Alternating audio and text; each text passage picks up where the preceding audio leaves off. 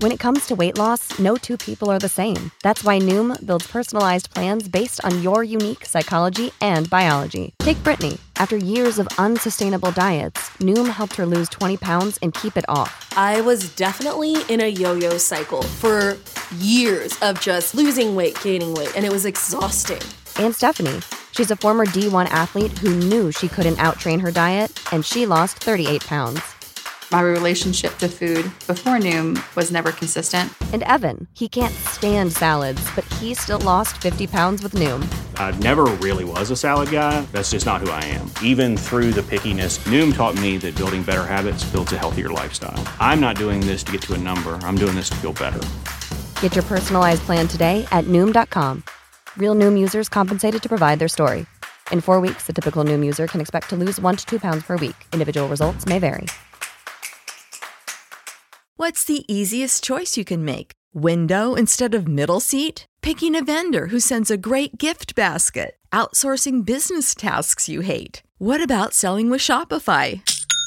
Whether you're selling a little or a lot, Shopify helps you do your thing, however you cha-ching. Shopify is the global commerce platform that helps you sell at every stage of your business. From the launch your online shop stage to the first real life store stage, all the way to the did we just hit a million orders stage. Shopify's there to help you grow. Whether you're selling scented soap or offering outdoor outfits, Shopify helps you sell. Wherever and whatever you're selling, Shopify's got you covered. Sign up for a $1 per month trial period at shopify.com slash try. Go to shopify.com slash try now to grow your business, no matter what stage you're in. Shopify.com slash try.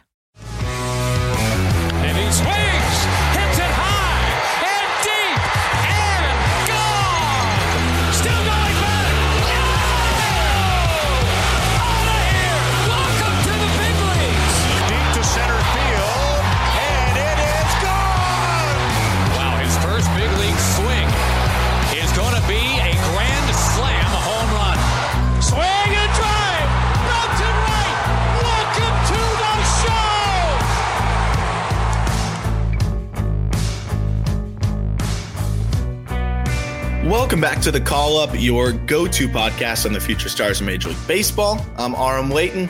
He's Jack McMullen, and we've got another farm system to run down this week. And perhaps one of the more exciting in baseball, just with the top end talent.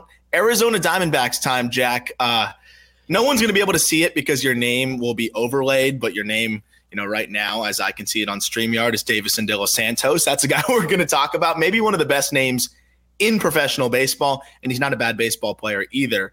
I'm excited to break down this system, bro. Uh, yeah, it, it's really exciting because we talk a lot about the guy who's number one. Um, we talk a bit about the guy that's number two, but I'm excited to revisit him. And then three, four, five, like it's a common conversation. It's a common conversation because they're all really freaking good at baseball. And then six through 10 feel like guys that can be serious contributors to one of the more fun teams in Major League Baseball. I think that's why we love this system because we know they're coming to a team that's already watchable. You know what I Yeah. mean? So, like, all of a sudden, you've got these young guys making a young and exciting team more young and exciting, and it it just becomes like the best fun 2K team ever. Yes, and it's not the deepest system in the world. Like you'll see the the names to watch. There's not that many, and maybe there were some more that I could have included. They have done well in the uh, international free agent space over the last you know couple years, and there's some guys there that I think are of intrigue. But I, I didn't want to just throw them in there just to throw them in there and repeat the same things that you're going to see from you know basically the, the very small amount of information we have on that front. So most of the guys that I put in the names to watch are guys that I've been able to get something on in terms of information, video, data, whatever. Uh, so it's not that deep, but it could be salvaged in that department with the progression of of some of these IFA guys. That said, top 10 is up there with anybody because you have, like you mentioned, the elite top five talent, and then you've got the back end of the top 10, which is guys that have high probability of being big league contributors one way or another. I'd say that this system definitely leans bat heavy, but I like how they hedge it with you know you have the one fantastic pitching prospect, and then you have a few other pitching prospects who are high floor, almost guaranteed to be a big leaguer um, with maybe a little bit more room to, to hope for more.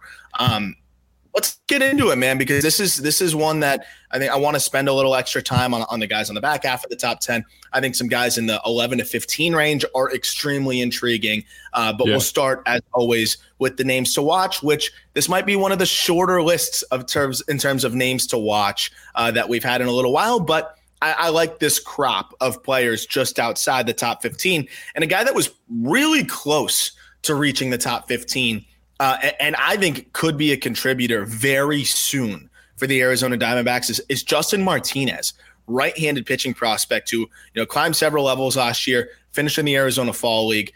I was floored, Jack. This was just another name that you know going in, saying, okay, we'll, we'll, we'll see what what we get from this guy. And I've you know I've heard the name, seen the numbers, they're pretty good. But when you dive into the data and the stuff, Martinez is is dirty. Fastball pretty much routinely touches triple digits. I think so far this spring he's been like sitting 100. Um, and, and a nasty, nasty splitter. So he's got the fastball splitter combination that I think could put him in the back of a bullpen. Right now, it's all about commands. He's walking 14% of batters. Uh, you can get away with something close to that as a reliever. You want to see it get a little bit better, but he struck out nearly 40% of batters last year. So Justin Martinez, you know, I know we normally go through them all. We don't need to do that this time because there's only a few names on the other names to watch.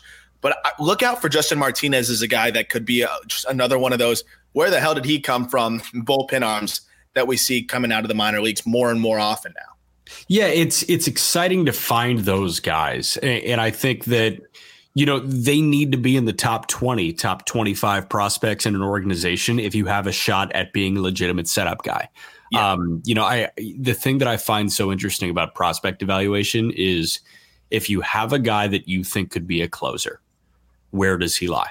Yeah. Like Palencia with the Cubs. Yeah. Where does Palencia lie in the Cubs? Like he's not top 10, but is he 11 through 15 because he can be the closer for the Cubs?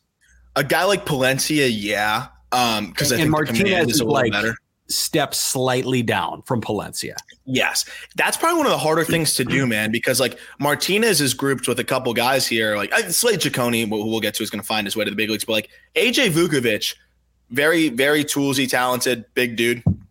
He might never make it. Like I know that Justin Martinez will guaranteed pitch some big league innings. I don't know how he'll fare. I think he'll fare pretty well. I think it'll be, you know, a, a wild ride to a degree. Uh, but I mean, this guy is is extremely, extremely nasty. He's thrown 41 fastballs so far this spring training. 21 years old, by the way. He's thrown 41 fastballs. They're averaging 100 miles an hour. But here's the problem: 18 of them have been balls. Don't care. So, you know, 20, 23 strikes, 18 balls. Like that's that's a problem. Splitter, I'm not kidding, is like it's it's NPB level. Like it's it's like what you what you're going to see from Samurai Japan. It's like that kind of splitter. Um, so that fastball splitter combination, I think that's going to put him in the back of a bullpen if if the the command can get a little better. But obviously, starting off the spring so far, um, it doesn't look like the command is is is totally uh, making a step in in the right direction just yet. But maybe he'll get his feet under him a little bit. I, I, saw a clip from like a driveline type vlog from he who should not be named that makes vlogs, um, and he uh, he said he, like he started with a question, "What's more important, command or velocity?" And he said, "Well, it depends what your goals are." Um, and and he just went into if you want to be a good high school pitcher, command's more important, but high school or uh, college coaches and, and pro scouts are going to take the guy that throws 92 and doesn't know where it's going as opposed to 82 and know exactly where it's yeah. going. Um, so, Justin Martinez, could he be exponentially better if he could throw strikes? Yes. But even without it, he's still probably a major league arm. Yep. He'll find a way. He'll find a way. Um, so, definitely a name to monitor. AJ Vukovich, very interesting kind of prospect here. He was a finalist for Mr. Basketball Sweet. in Wisconsin which is cool. I knew you would eat that up. Um, third baseman, outfielder. He's played a little outfield too. He was an overslot pick back in 2020, $1.25 million in, in the fourth round. Uh, he he was a guy that you know I think you'll see him in the top 15 and other rankings. I, I just I couldn't really see I didn't see enough in terms of of him leveraging his his long levers, his size at 6'5", 225 to produce power. And, and right now you've got a big guy with some swing and miss, with an aggressive approach that isn't leveraging his size and his longer level levers into power. That said, he did go nuts over the final 25 games hit like eight homers over his final 25 games. Most of those came in high A, um, but did get to get up to double A. He was, you know, hot and cold, up and down, you know, a little bit of everything. Super talented in, in terms of athleticism, a big dude. Um, you, you got to monitor a six five guy who moves pretty well and and you know at least puts bat on ball at a decent level. I think he's like an eighty percent zone contact guy. Forty percent chase rate's just not going to cut it though. But again, this is a guy that got drafted in 2020, probably missed out on that year. 2021 was his first real season, and then he had a little bit of ups and downs last year. He's a guy that I think could break out in a big way or become forgotten this coming season. And I, I I hate saying that like that, but that's kind of where where I see him going this year is is either breaking out or or you know kind of fizzling a little bit in terms of the prospect allure. Yeah, um, my only addition on AJ Vukovich, I looked up who he finished behind for Wisconsin Mr. Basketball. Another finalist, Jalen Johnson of the Atlanta Hawks, who notably opted out of the remainder of the Duke season when he realized they weren't going to be good in 21. And yeah. uh, the winner of Wisconsin Mr. Basketball that year, Mr. Johnny Davis of Wisconsin, Ooh. and a former top 10 pick. Yeah, you're not beating that guy. Uh, that's pretty cool. That's pretty cool. Um, and and again, that's a testament to Vukovich's athleticism. So, you know, if he can find a way, he starts very closed, cuts himself off a little bit. If he can find a, the moves that work for him in the box, a guy that big with that athleticism should have plus power. But right now, I think off the top of my head, I'm pretty sure his his 90th percentile is like 101 and change, which is just that's just not going to cut it for a six five guy that's supposed to be a power guy. Yeah. Next up, Slade Cecconi. Um, Slade did not have the year that you would hope, but it wasn't a disaster by any stretch. You know, he hung around in the fours ERA wise, high A, double A didn't get the swings and misses you'd like to see. And, and I, that was a really fun case study for me because I love Cecconi out of the draft. He's kind of a data darling. Fastball sits in the mid 90s, can get it up to 97, commands the fastball really well. If you look at the numbers, didn't walk a lot of guys, didn't strike out that many guys either, though. Slider flashes above average, but he just does not command the secondaries well. I think he landed all of his secondaries uh, at about a 50% clip for a strike, whereas the fastball, he was pounding the zone with that. East West command is great. And he leaned on the fastball 60% of the time. So for that reason, kept the walk rate in check, but he didn't get the swings and misses you would want to see and gave up more loud contact than you'd like to see. It's good news that he commands the fastball well. It's good news that the fastball is above average, but you're going to need to command those secondaries to, you know, be able to be a top 15 prospect. And, you know, I, I, he's still young in his development. He's just he's a talented arm. So you know, we'll see how how he kind of progresses this coming season. Yeah, and he was a strikeout artist that is becoming less and less of a strikeout artist, right? Mm-hmm. Granted, very small sample, four starts for Miami in 2020 before the COVID shutdown, but he was about 13 Ks per nine. Before that, he was, he was overpowering dudes. Yeah, before that, he was like 10 Ks per nine, and then he hops into high A and he's 10 Ks per nine, and then he was nine Ks per nine. So yeah. if he can recapture the strikeout stuff in the upper minors, that bodes incredibly well for him. But there's a direct correlation between not having the secondary pitches that you can go to all the time and strikeouts. Yeah, and, and hitters today are just too smart, right? They have way more information than even you and I have, and and you and I have enough information to say when I face Slade Cecconi, I'm daring him to locate that breaking ball or that changeup, you know, three times and punch me out, especially when I know that he uses the fastball 60% of the time. And I know that the secondaries are only going to be a strike around half the time. Statistically speaking, he's not going to locate it three times to get you unless he's on that day. And then you adjust accordingly. So, you know, I think that's the thing that was holding Cecconi back a little bit. But that's one thing that slight uptick in the secondary command. And I think all of a sudden you see a big difference and he, he's start, starting to track more like a back end of the rotation starter again. For sure your guy, Yun Yu-Min Lin. Yu-Min Lin, left-handed pitching prospect, low A, 19 years old. Probably the best changeup in this system, Jack. Um, Yu-Min Lin sits 89 to 90. Um, he's like 5'10, but this changeup at 81 to 82 miles an hour is is insane.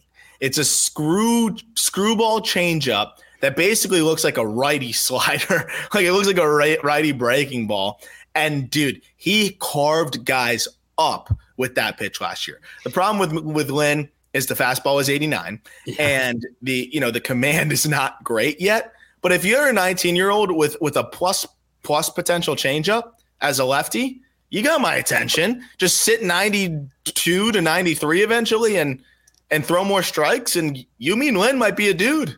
He more than Corbin Carroll was like the one dude that I mandated was in this list, and and you write him up because Carroll I knew was already going to be there, but Yu-Min Lin? Sign me up, baby! Like I, you sent me that video that of his changeup, and I'm like, oh my gosh, that's Devin Williams with more horizontal movement. Yes. It's wild. Problem is, he throws 89 and he can't really throw strikes. But y- you think about what he did in the complex uh, seven starts at the complex, seven starts in Visalia in low A, 14 starts, 56 innings, 91 punch outs in 56 innings. That's 14 and a half Ks per nine. It's so crazy because most of these guys he's facing, you know, most of those hitters are probably seeing changeups that actually suck. Like guys yeah. that are trying trying to find it so bad, and then you got Yu-Min Lin throwing just screwballs at you. Totally, totally, totally overpowering guys with that. The crazy thing is the changeup's hard enough. I was worried that the changeup was going to be like 75, 76, you know, because the fastball is so the, the changeup's eight, low 80s. Oh, so if that fastball can tick up to 91, 92 even, he's going to be able to ride that, I think, to, to success. Uh, but I don't know how much projections in Yu-Min Lin's frame. So we'll, we'll just have to wait and see. He is just 19. I'm in. Uh, Ruben Santana, another infielder. I, again, I mentioned there's a lot of international free agents, but but Santana is interesting to me. Um, I really like the tools. He could be a combination of plus speed and above average power. Seven hundred fifty thousand dollar signee out of the DR. Uh, I just I like the projection from Santana. Not much else there though. Ready for the top fifteen? Wait, you weren't. You, I wasn't going to add anything to a DSL guy that's. I was going to spare you the like, all right, sounds good, or just like the whatever kind of BS you would have tried to pull out there. Yeah, uh, but this is better. This back and forth, like saying I know you have nothing to add, and me acknowledging that I have nothing to add. This is good. This is good. Bro, content. I have nothing to add. Like yeah. it's it's like it's, hey, it's he hit three sixteen in forty three games, and they okay, weren't in the United States.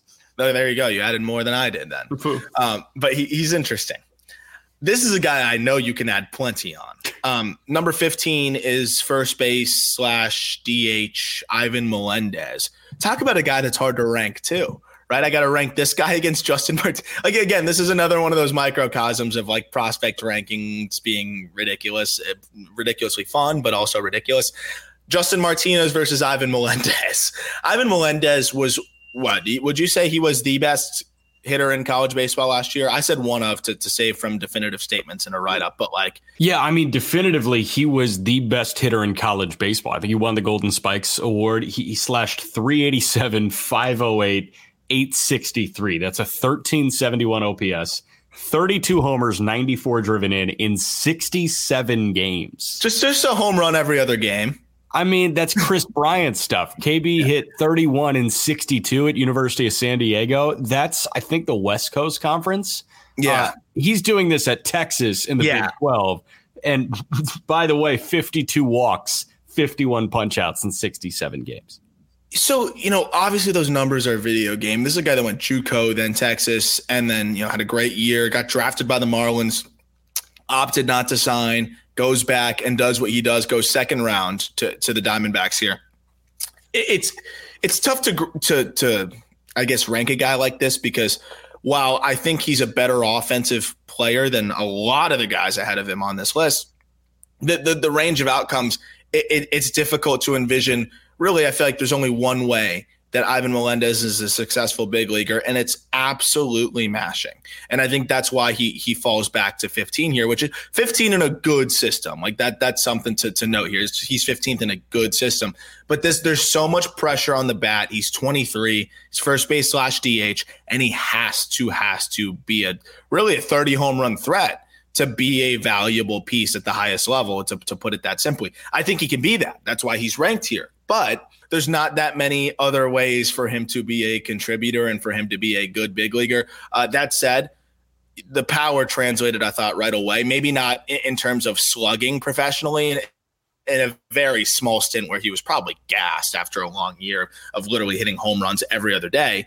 But he did uh, he did put up a 115 mile per hour exit velocity uh, already in that brief cameo in pro ball with a wood bat, which is elite. That's absolutely elite. So, uh, you know, where where do you rank this guy for yourself? Like, uh, is this like a fair spot to put one of the probably one of the better bats that we're going to talk about outside of the top three or four, but he's also limited to first base slash DH and has to hit a bunch of homers to, to be a, a productive big leaguer. Yeah, I, I mean, it's so hard because you look at these numbers and it's like, oh my gosh, it yeah. it is mid major scoring leader against high major does everything else kind of thing. Like it's yeah. the Damian Lillard conversation who is yeah. dropping in like 28 points a game at Weber State against somebody that's dropping 12 points a game at Duke, but looks a lot better than than Damian Lillard does. And sometimes the Lillard works out. But for every Kris Bryant, you've got a Cody Clemens who has like a 30 homer season. A Brent Rooker. Yeah, a rooker. Like you've got a bunch of those guys that were great power bats in college, and it just doesn't translate. Melendez has to be a power bat. He yeah. doesn't have to be 387 with 32 nukes yeah. in, in 67 games. No. Um, but he needs to be 32 homers over 162 to provide the value that we think. Ivan Melendez is Sonny DiChiara.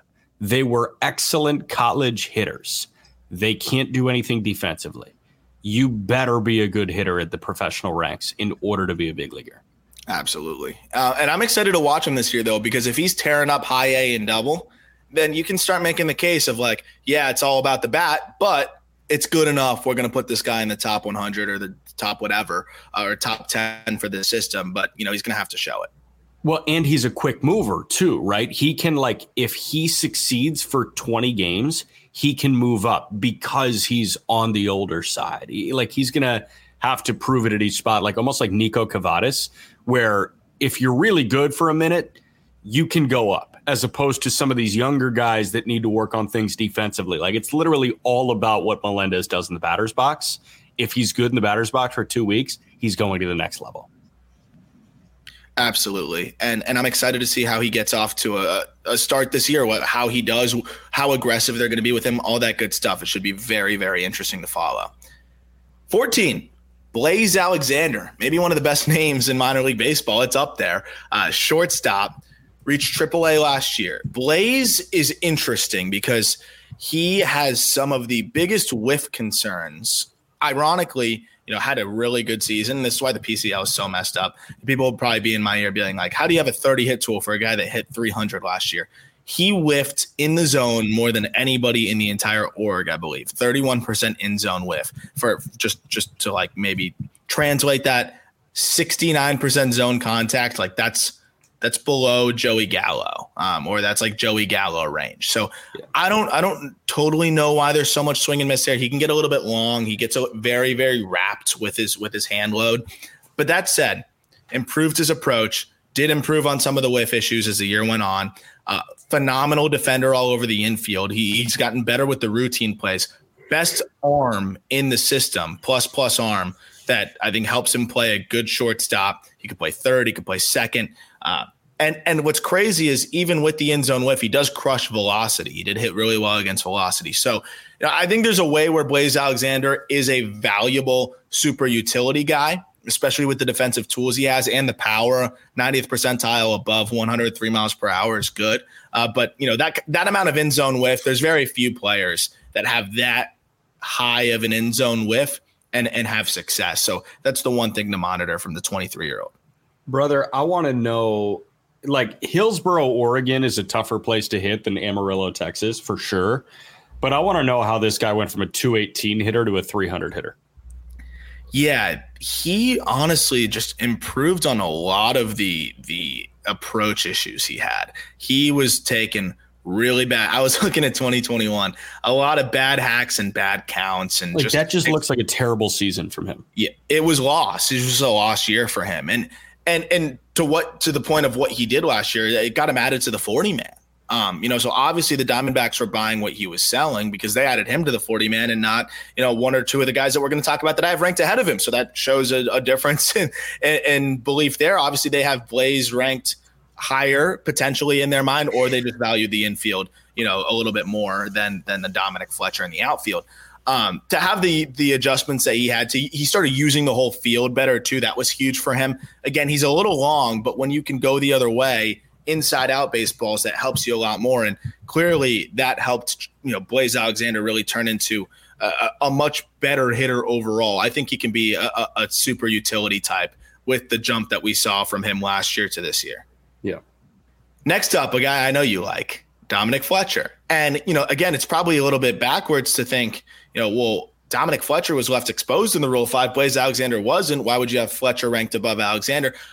I just think Fletcher has a way higher chance of contributing at the big league level consistently. Uh, I, I, think if, if, if I had to take a bet on which of these two accumulates more WAR in their major league career, I'm going to take Fletcher. There's a chance Alexander blows him out of the water because of the defensive skill set that he has. But the thing with Dominic Fletcher, but brother of David Fletcher, by the way, yeah. um, he's a really good defender in the outfield. So I think that's going to keep him around. Uh, that was the one thing I, I, thought his defense was a little bit fringier than I thought. And then I dove into the video, watched him in center, watched him in the corners, and it, he's not the fastest. He's probably average runner, but man, he, he takes great routes. He gets great jumps. He, he's a good outfielder in all three spots. You pair that with 87% zone contact and at least average power. I want to see this guy get everyday reps, man. I really do. I think the power is probably fringy uh, at the big league level. So maybe he's just a 10 to 15 home run guy. But much like his brother, great bat to ball skills that have continued to get better.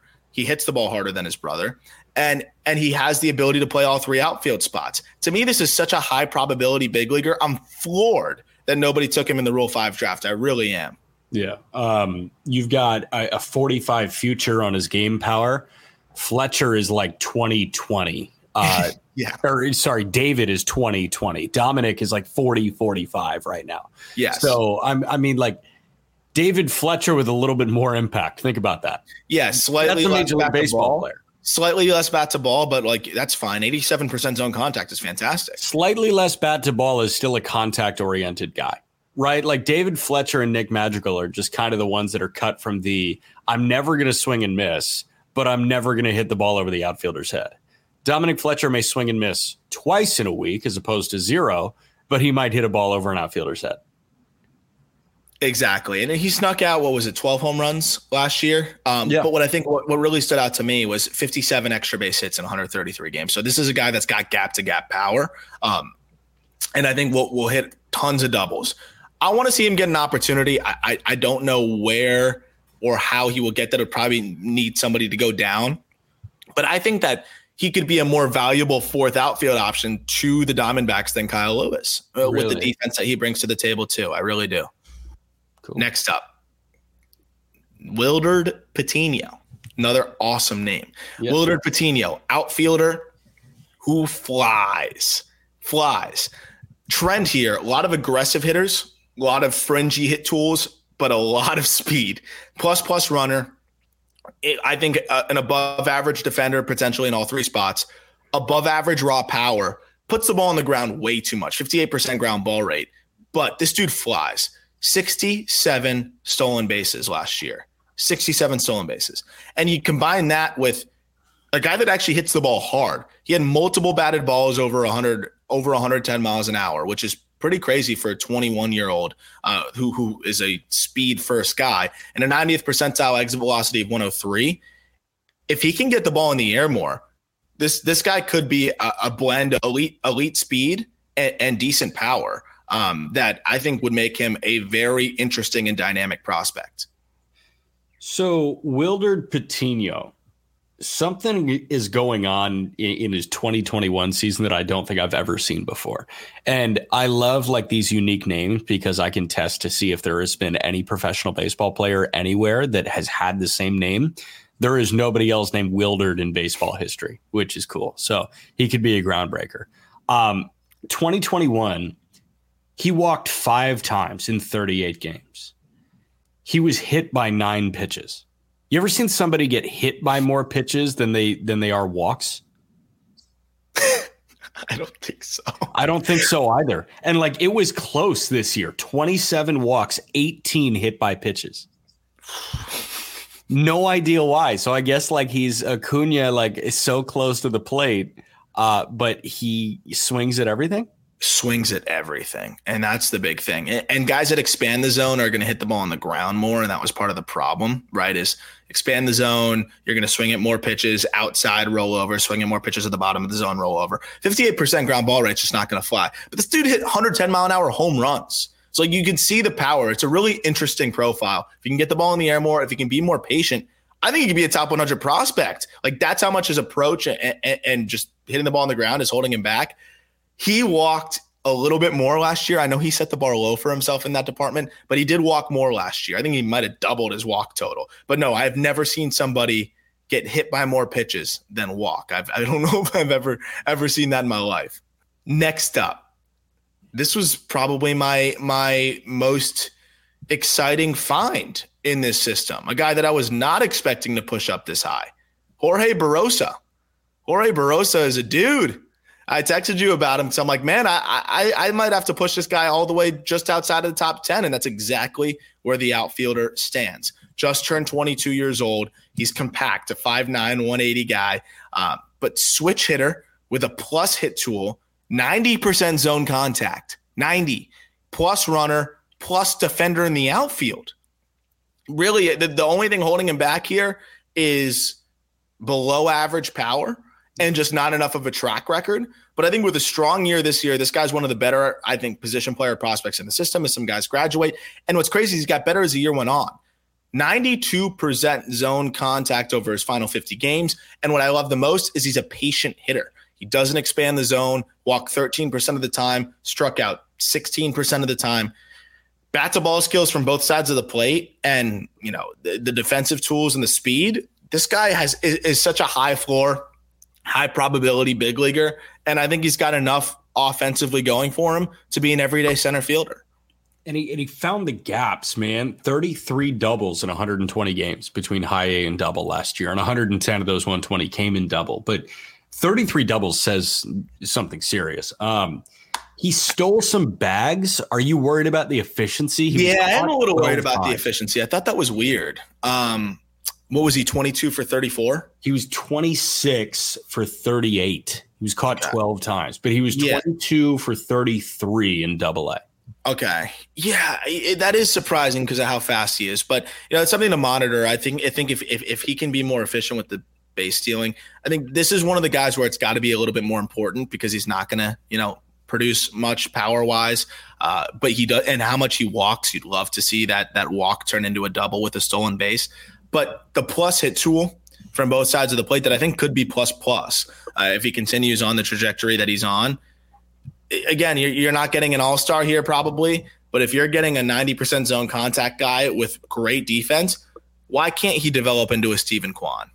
Uh, may, maybe not quite to the degree of 96% zone contact like Steven Kwan, but shit, man, he was 92% over the last 50 games. Why can't he be cut from a similar cloth there? Um, max exit velocity was already right on par with Kwan at 107 miles an hour. Right. Um, I just for reference, I want to find out the guys that like OPS the best in Amarillo. Um, just because like the OPSs are always so high, it feels like. Uh, and Barrosa, for reference, like there were a couple of guys that had OPSs over a thousand in very small samples. Dominic Canzone, OPS over a thousand in a 15 game sample. Corbin Carroll, 58 games. He had a 1073 OPS. But after that, you've got Dominic Fletcher in 32 games. Is this Lorenzo Cedeno, who's the one that hit like that 500 foot homer? You know what I'm talking about? Yeah. Um, so he had a great season. But after that, it was Blaze Alexander. And then it was this guy, Jorge Barrosa, in terms of like everyday regulars which is a big deal because again he's he's bat to ball like spray it and use the speed and his defense is spectacular. So Barrosa's a name i'm excited to watch this year. Again just turned 22 already has the approach and the bat to ball down. Count me in. Top 10 time. And we get to number 10 which i think we're lower on Drey Jameson maybe than than anybody else. Um and and that's not to say that i don't think Drey Jameson is a good big league arm I think he's a good big league arm. Look at this slider that he's throwing for those watching on YouTube right here. Uh, he commands it really well to his glove side. That's a big league, high leverage bullpen pitch. My problem with Drey Jameson is I don't know if I see a path to him being a sustainably good starter because his four seamer gets shellacked. Uh, he does use the sinker, but he splits it like evenly with the four seamer. The the sinker gave him a second above average pitch, but up to this point, he's got a four seamer that gets crushed, a, a sinker that has been pretty effective, a change of pace curveball, and not a good changeup. So really, you're you're riding high on the slider and one of his two fastballs with with good control, not great command. I just don't know if Drey Jameson is more than a, a swingman type, uh, but I do think he could be one of the better swingmen in baseball for what that's worth, and I think that's worth a lot. Yeah, I think so too. I, I think that he can be a swingman and can be a swingman for a long time. Um, and and I'm thinking like, okay, Christian Javier looked like a good swingman. He turned into a great starter. Michael Kopech looked like a great swingman. He turned into a fine starter. I'm thinking a Yusmeiro Petit type where he is a career swingman, multi inning reliever, because I think that slider plays for two innings, one time oh, through yeah. the order. Hell, maybe three innings. But yeah. the thing is, he's a smaller guy, six foot, a buck 75. He pitches like a smaller guy.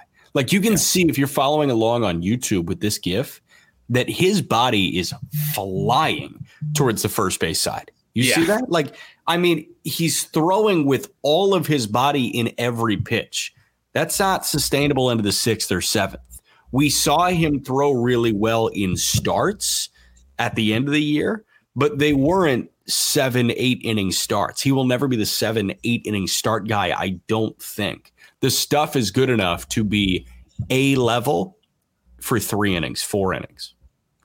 I think the the other side of it too is just like approach wise, the slider is really good, but you, you, start to shut that thing down a little bit if you're able to to to track that or spit on that. He's going to really struggle to get guys out. I think the slider will be effective to lefties and righties, which gives him that multi inning relief ability. But when you're four seamer, and I know he pitched in horrible environments, but still, when that four seamer has a 306 or opponent batting average, and, and, when you are you know not really getting the whiff there that you'd like to get, uh, I, I just I just don't know if that's going to be enough. I think the sinker is is uh, gives him hope to stick as a starter, and I think he can be a, a an okay back end of the rotation guy. I just think in the best role for him, I think he thrives best as that multi inning reliever and spot starter. That said, there's probably five starters that are worse than Drey Jameson. so I still do think he could be a solid five starter, but he's he's gonna probably be less valuable in that role than a dominant swingman, which I think he can really be with the fastball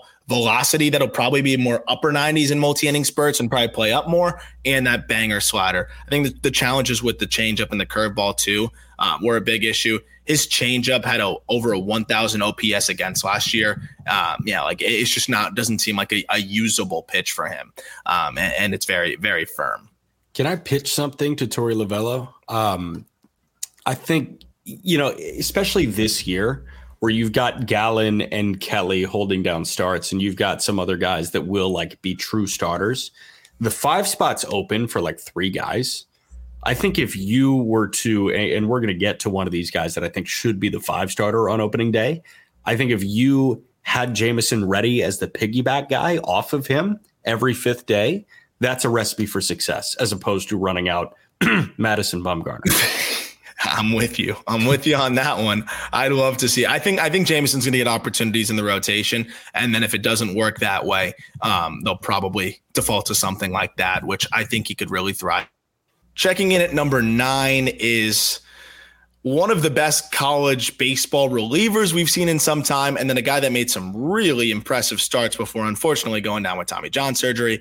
Landon Sims, right-handed pitching prospect at number nine man, was he special to watch at Mississippi State? I mean, was he not just one of the more electric college pitchers? It, it, reminds me of Paul Skenes right now with the fastball slider combination. Sims was a joke as a reliever. No one could touch him.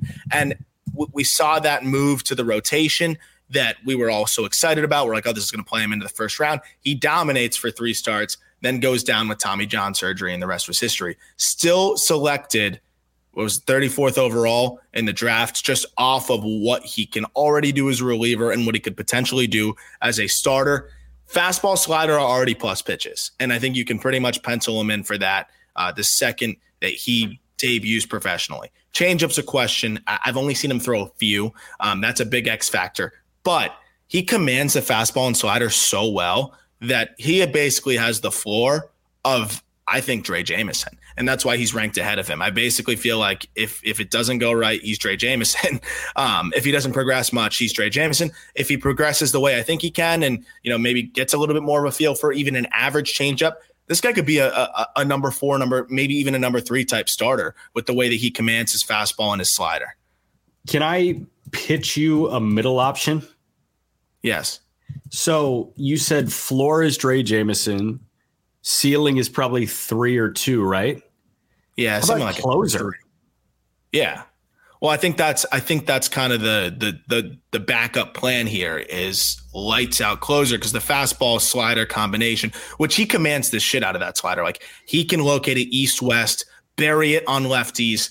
Um, you know, obviously get righties to wave at it, and the fastball command spectacular. So that alone, like you could pretty much fast track him to a big league bullpen if you wanted to do that. Yeah, like he, here's my thing, man. I think he, the guy that we talked about a little bit earlier in this list, Martinez, like he's a he's a setup guy. Um, Jameson, if he did fully commit to the bullpen, he's a setup guy. Sims, that two pitch mix is closer. Like there's a difference between closer and good back end of the bullpen guy. Um, nah. So if he is if he is the heir to the Andrew Chafin throne, I think everybody's really happy uh, in Arizona. But man, I Landon Sims, you're right. He was such a fun watch at Mississippi State. Not only the strikeouts, right? The strikeout numbers are gaudy. I think he was what 16 Ks per nine in his career at Mississippi State. Um, the walks, crazy.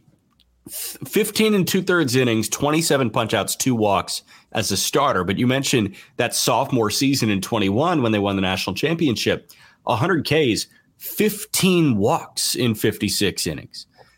Don't you want to see that as a starter? Yeah. Well, yes. But also, like, it's kind of fun if that's a closer too, because he's just attacking the zone. And this is the kind of guy that can survive with the extra inning rule, right? Because he's not putting runners on base.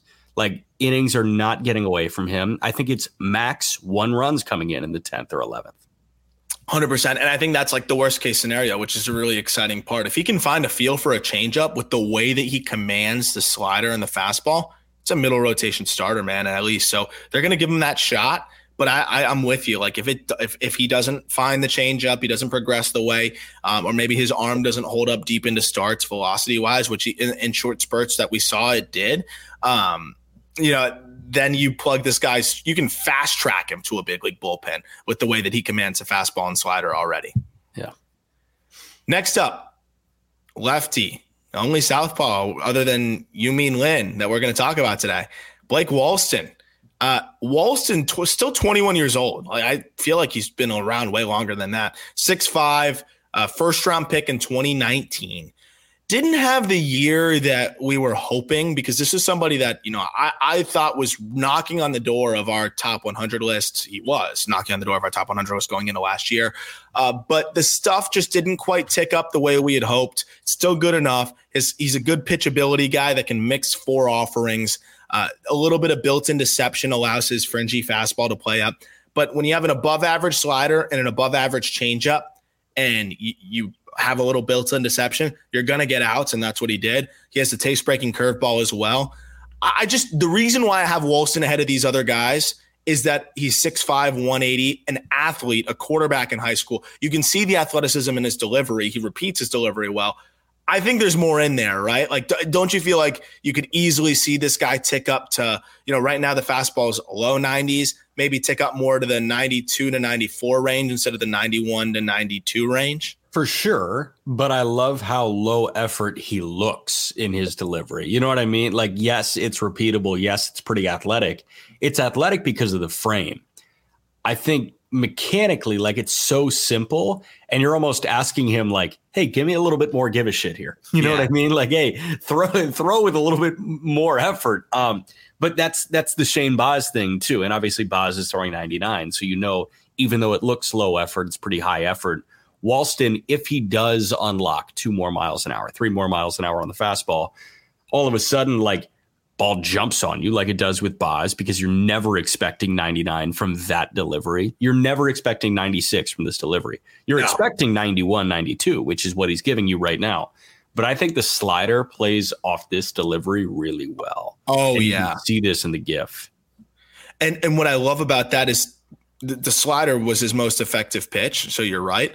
But don't you feel like even the changeup too off of that? Like I feel like it's it's a good tunnel combination here. And you know who he reminds me a little bit of, who had a fantastic outing the other day, by the way, uh, Jared Shuster. Yeah. You know, it's not as short of an arm action. I'm not talking about like the, the delivery as much, but in terms of fastball quality isn't great, but feel for two secondaries, built-in deception, and that allows the fastball to play up. Shuster saw the velo gain, by the way, and look up if, if, for those listening who haven't seen it, go look at what he did to the Red Sox uh, earlier this week.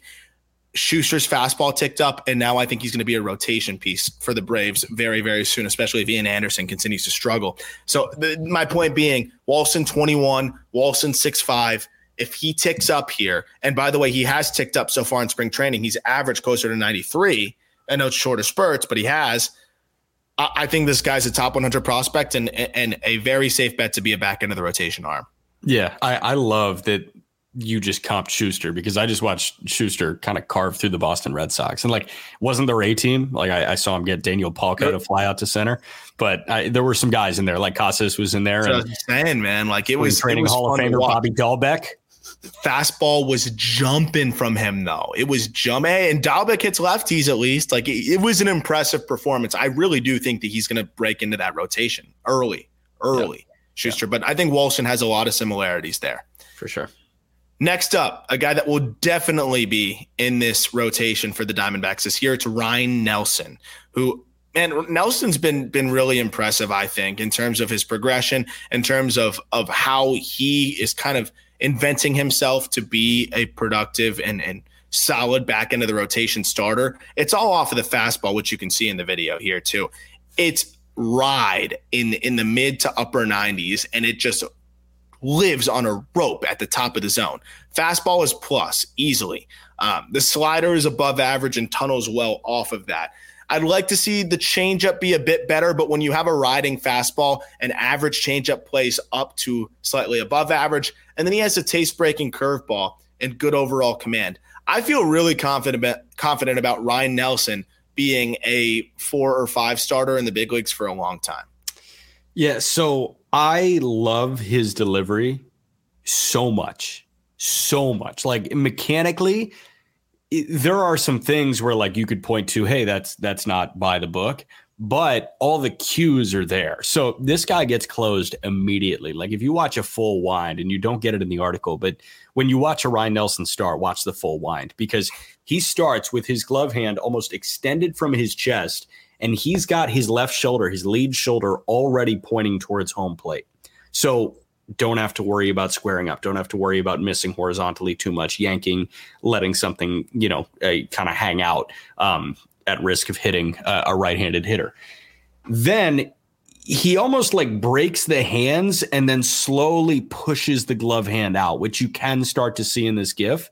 Um, he, he's using that glove hand as his lead hand, and then he's yanking the crap yeah. out of that glove hand into his gut and that's creating that torque that you need to run it up to 96 97 which he does um, I, I, think that this guy knows exactly what his body what his body is doing at all times. I love that you just said that because i think it's to the point to which he has optimized his delivery for his arsenal. This is something that i've i kind of went down this rabbit hole recently and, and talking to some pitchers.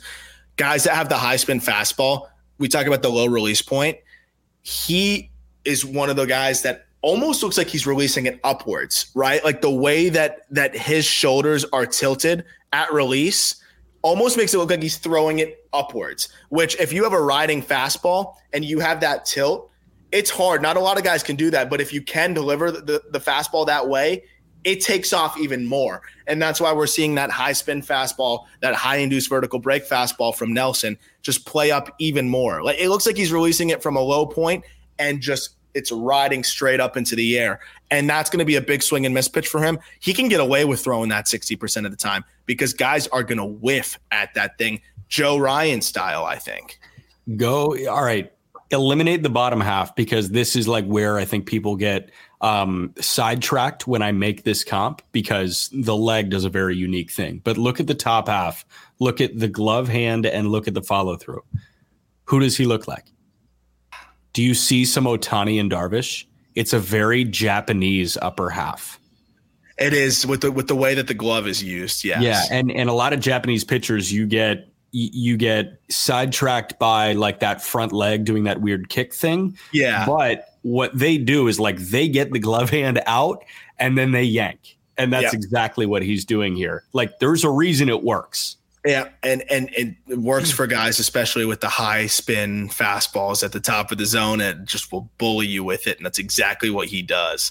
Uh, now to a hitter that has become a very popular offensive prospect among the analytics community and just among, among people in general. Deyvison De Los Santos, third baseman, monster power, um, and reached double A as a 19 year old last year. $200, $200, $200,000 international free agent uh, back in 2019. And this guy's just matched at every stop, man. Um, it, it is that simple. His power is momentous. Like it's 70 raw, and he gets into it, um, there's a lot of moving parts to his swing. And that's why he's a 30 hit tool guy at this point. And I know he's put up some good numbers overall, but I've got some major concerns with with the approach. That said, how many 19 year olds are producing 114 mile per hour uh, max exit velocities? How many 19 year olds are producing a 90th percentile exit velocity of 107? 107. But he also is chasing a ton. Um, he also you know, because of how much movement there is, I think his timing is inconsistent. Inconsistent timing and high chase rates results in high ground ball rate. 56% ground ball rate. If you're a 70 raw power guy and you hit the ball on the ground more than half the time, I'm, it makes me want to pull my hair out. That said, he still hit 22 home runs because of how ridiculous his home run to fly ball rate is. Because when he does hit it in the air, it's it's gone. Like it's that simple. So for him, it's about improving the approach. I think quieting the moves. I don't think he needs all of those loud moves. I think that'll help him a bit too. But the fact that he's had success in high A at this point, it's just purely off of freak athleticism, freak bat speed, and crazy power. Uh, w- with refinement, this guy could be one of the better young offensive prospects in baseball. His hoop mixtape is going to be sick at the end of this season. he's, like, he's the kind of guy that's going to frustrate the crap out of you a lot but the good is going to look so awesome. It is. It's poor man's Elly De La Cruz right now. You know what it, I mean? The, like power, it, it's right there. And, and it's funny. The GIF I use is him with a two strike, no stride, which he needs to to fully lean into. With less than two strikes, it is one of the bigger leg kicks you're going to see. Like it is a massive, out of control leg kick with a big barrel tip. Here's the crazy thing: you don't need to do that, Deyvison, because look at this video right here. For those that are watching on YouTube, like it's a no stride and it's just a load in coil on my back hip and let it fly. That's his two strike swing. He put that out to dead center, like without a shadow of a doubt of whether that was leaving. It was like 110 off the bat. Yeah. You don't need the big leg kick, and it's only going to disrupt his timing even more. So that's the one thing I'd like to see from him. Defensively, I think he can get by at third. It's it's not going to be great, but he's passable, monster arm, and he moves pretty well for a big dude. Yeah, I'd, I'd say just be ready for the roller coaster. Um, mm-hmm. Like these guys are really good prospects because the, the highs are so high. The lows are pretty low. The lows are a lot lower than a lot of other players and a lot of other prospects in Major League Baseball. But the Javi Baez roller coaster is fun for Javi Baez fans. It wasn't fun last year, but it was fun in 21. It was fun when he was a top three MVP finisher. Um, the Elly De La Cruz roller coaster is going to be really fun for Reds fans. I think to a lesser degree, the Deyvison De Los Santos roller coaster is going to be pretty fun for for Diamondbacks fans, and he's going to frustrate you at times. I think, um, but the good times are going to be really good. And and if the, I agree with all of that, and, and he can be productive just off of that. But man, if he refines his approach and and smooths things out, this guy could be one of the better forces. You can't teach the kind of bat speed that he has. No. Next up, top pitching prospect in this system. And I think quickly becoming one of the better right-handed pitching prospects in baseball, Brandon Pfaadt. He will be up there on the top 100 list. And it's crazy that this guy's at number five on this list because that just shows you how talented this list is. Pfaadt, we've talked about him a lot, man. Um, we don't need to get too, too deep into it, but he was spectacular last year. To, to overcome the PCL, uh, and, and, you know, by the time people are listening to this, we have an interview out with Mason Miller of the Oakland A's organization, one of my you know favorite stories right now in the minor leagues, and he talked about how you know guys really kind of say just you can't look at the ERA and the PCL. You just got to focus on what you want to focus on and what you want to accomplish, and just accept that the ERA is going to be inflated. Like that, that's what they accept. Not Brandon Pfaadt. Brandon Pfaadt still was effective. ERA probably still slightly inflated because if he was pitching in a friendly environment, I bet it's sub two. Uh, but this guy led the minors in strikeouts. He has a ridiculously impressive arsenal with an above average fastball plus slider, an above average changeup, and a curveball that at least flashes average. Command is plus. Um, mechanics are so smooth. He has really come out of nowhere to be one of the safer bets to be a, a, really solid big league starter. I think the ceiling is is a number two type, and I think the floor really is is like a number four or five type. Like if if everything does not quite go the way we think, this guy's still a big league starter. Like it's just that simple. Yes, 100%. And that's because of the command. And that's a full stop there. Like it is, he's a strike thrower.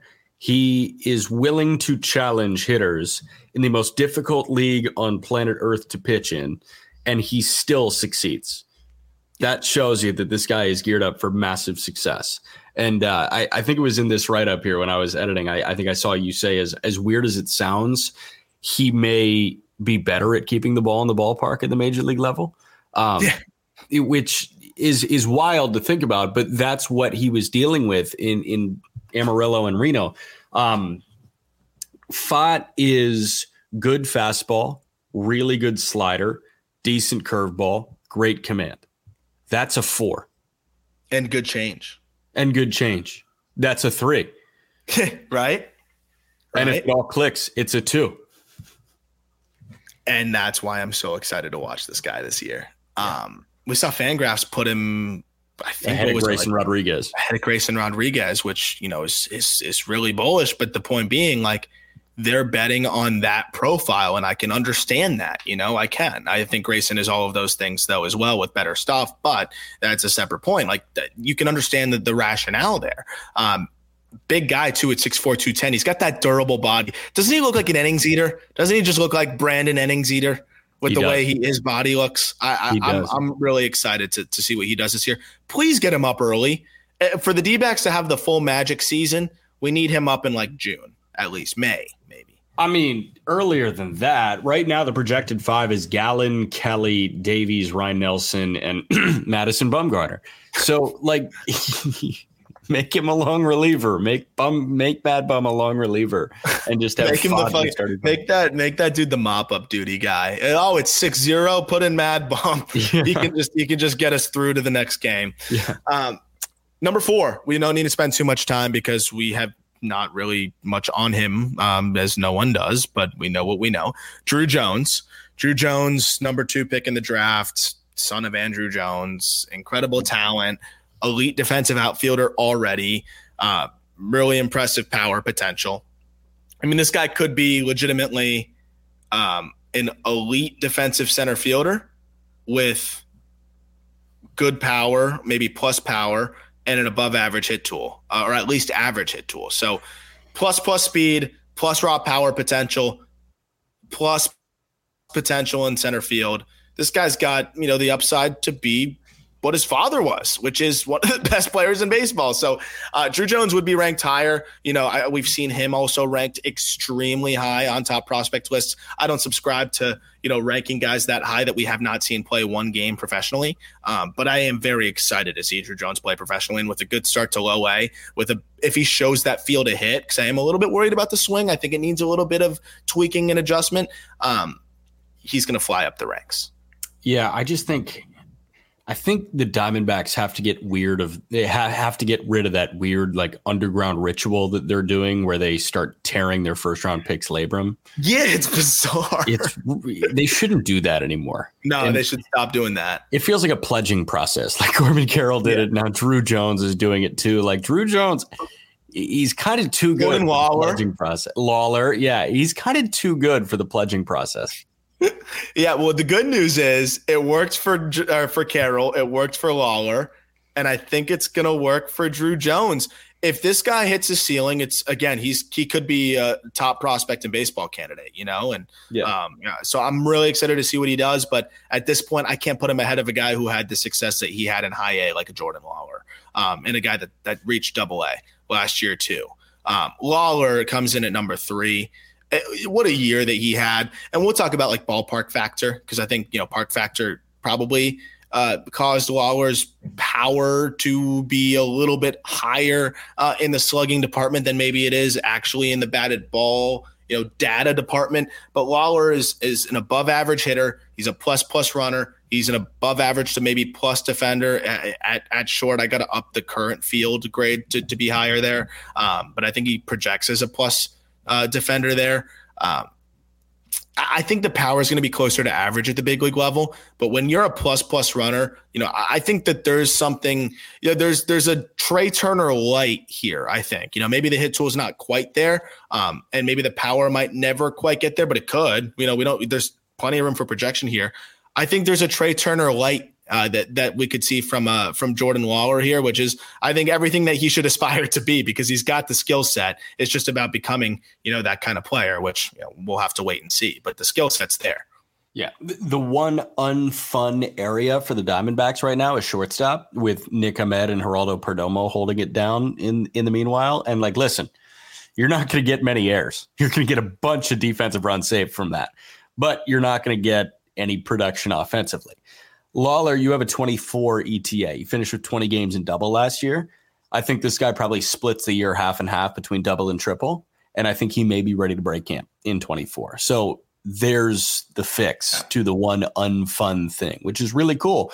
Uh, and then De Los Santos, no idea where he's going to be along the timeline, but I wouldn't mind Josh Rojas getting off uh, third base for the Diamondbacks. But um, he's been all right. He's been all right. Like he's he's better than Ahmed and and uh, um, Geraldo Perdomo. And plus, you've got Evan Longoria, who's probably going to play a little third and DH some, which is kind of yeah. fun.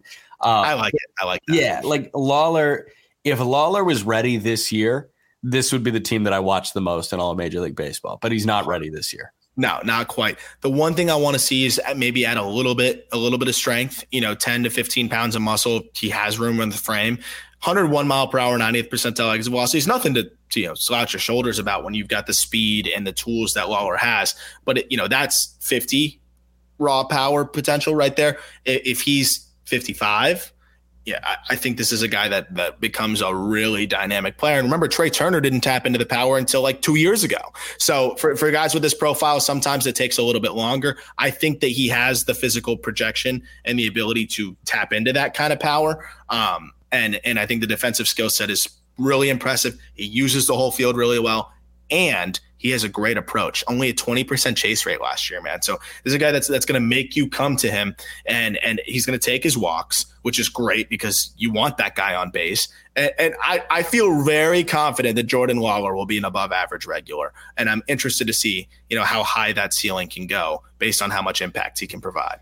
Yeah, I think you're Team Meyer over Lawlar right now, and that kind of pisses me off because I think I'm still Team Lawlar over Team Meyer. But I, am going to sell you on it when we get into these top 100 uh, rundowns, and once we get to that point, which is coming up soon. Once we break, we break down the top 100 list, I will convert you to a Meyer guy, and that's not a Lawlar indictment. I freaking love Jordan Lawlar. He's a top Sounds 20 like you hate him. Top 20 prospect in baseball, maybe better, but Marcelo Meyer might be even higher than that. Number two is Gabriel Moreno, a guy, one of the rare instances, catcher, by the way, one of the rare instances of a guy that exceeded his rookie limitations and is still a prospect by our definition, because usually it's the other way around. We like to cut guys off way quicker because I want to rank more dudes, and I'm tired of ranking guys that have been around forever, uh, like Sixto Sanchez, who still appears on prospect lists. Moreno exceeded the rookie limits, but he's still a prospect for us, and I think he's still a prospect for Baseball America and many other don't think you'll ever regret acquiring a Dalton Varsho, but I do think that you can regret trading a Gabriel Moreno because so, so, so talented as a catcher uh, offensively and is a above average defender. When's the last time, I guess, besides Adley Rutschman, right? Like, when have you seen a, a plus plus hit tool grade on a catcher? I don't know. I don't know if we can think of many instances in which you have a plus plus hit tool grade, a 70 grade on, on a catcher. The crazy thing too is he has above average power potential. And that's something I keep trying to remind people. Like we didn't see the home run output as he came back from a, a hand wrist injury.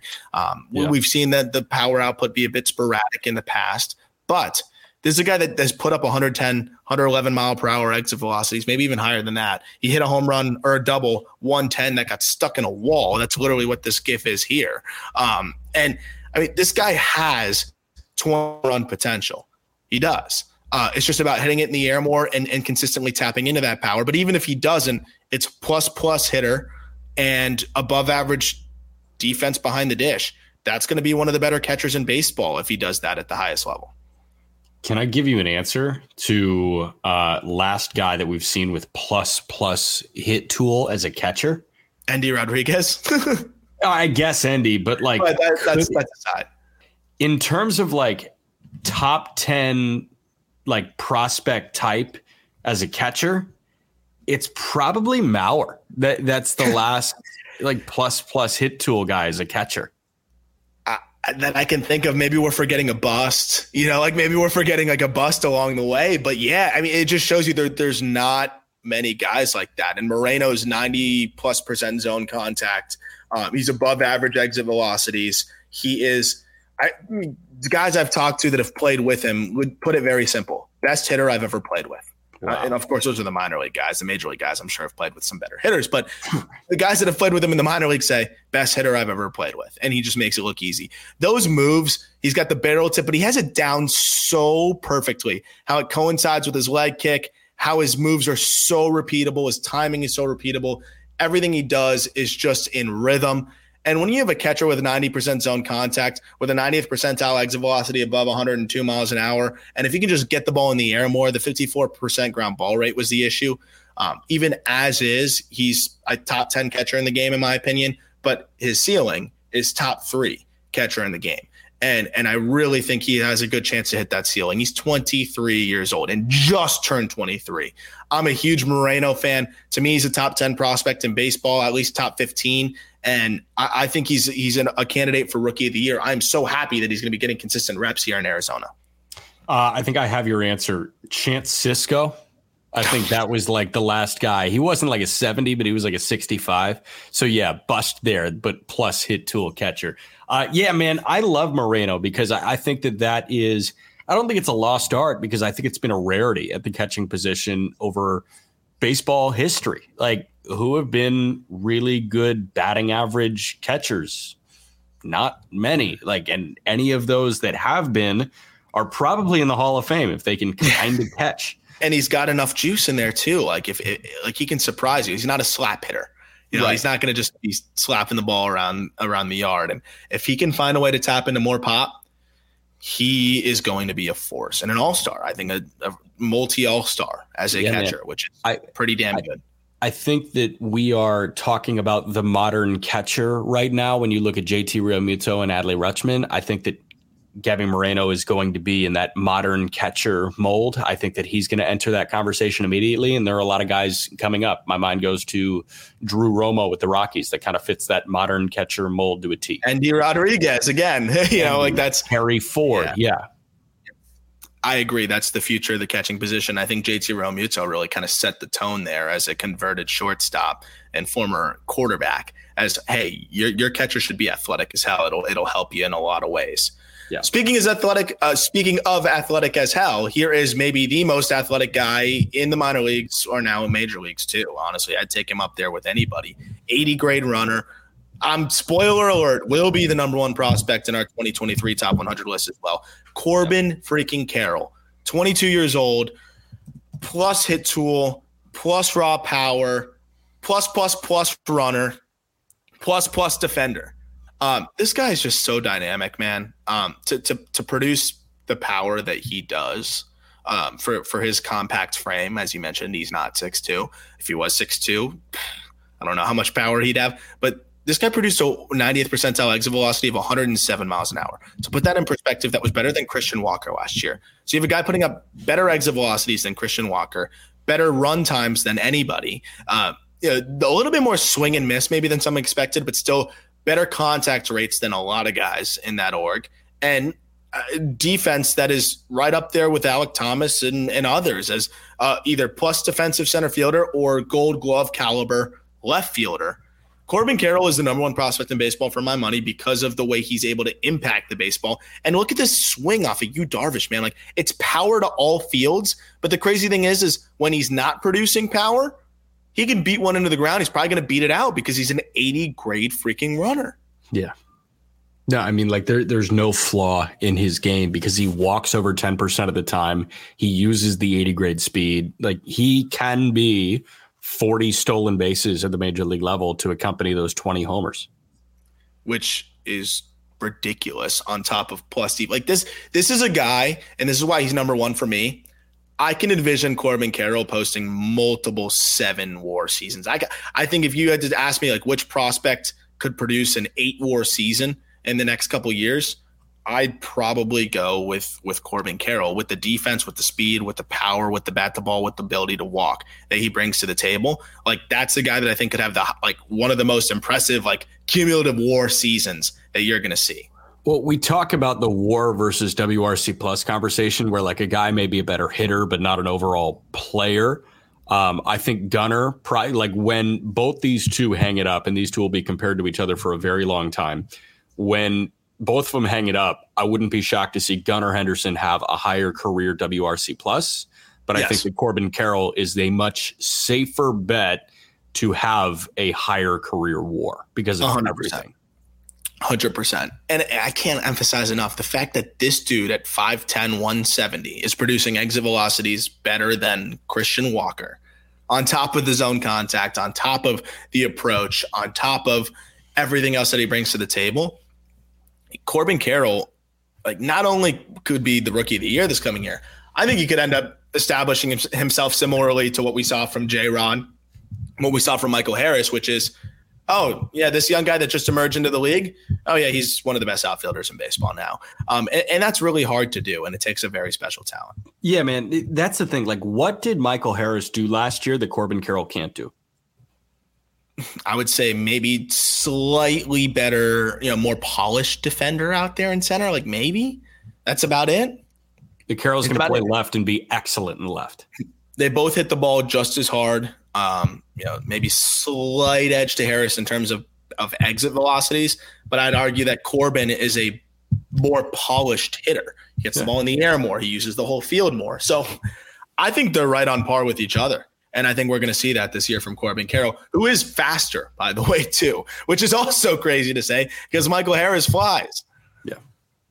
So that'll do it for the Diamondback system. Again, full write ups in the description of the podcast uh, to, to look at all the video that we're talking about and to, you know, just read more in depth detail on all of these guys. If you're listening on the podcast side, please leave a rating, help us grow this show. Uh, the numbers have been awesome. It's been really awesome to see the growth. Uh, if you're watching on YouTube, please leave us that subscription uh, and, and, stay up to date with everything we're doing on, on, the prospect side. A lot more player interviews, a lot more farm system rundown, some top 100 stuff coming up soon. And by the time you're listening to this, really awesome interview with Mason Miller, one of my favorite stories in the minors. And I think minor league baseball's most anonymous 100 mile per hour thrower, and he basically sits that now. Uh, but that'll do it, Jack. Any final thoughts on the Arizona Diamondbacks farm system? It's all about the snakes this year, baby. Oh yeah, I know. You and I are all in. I think you know we're we're gonna try and let's try and sync up a trip, especially like Brandon Pfaadt gets called up. Like we we, we got to rip a game at some point. I, for those listening that are Diamondbacks fans, just know like we are on the bandwagon yeah. now. D backs and Rockies. I'm I'm in on the bottom West of the Coast, NL West. baby. Yeah, it's a, but Rockies is a troll. D backs, I'm like actually in. I don't know, man. When Kris Bryant wins an MVP, it's not a troll anymore. I feel that. I feel that. I'm excited to see Corbin Carroll at altitude a little bit more too, yes. uh, and see what he can do with it with with the ball out there and in the gaps. That'll do it. Look forward to talking prospects with you tomorrow.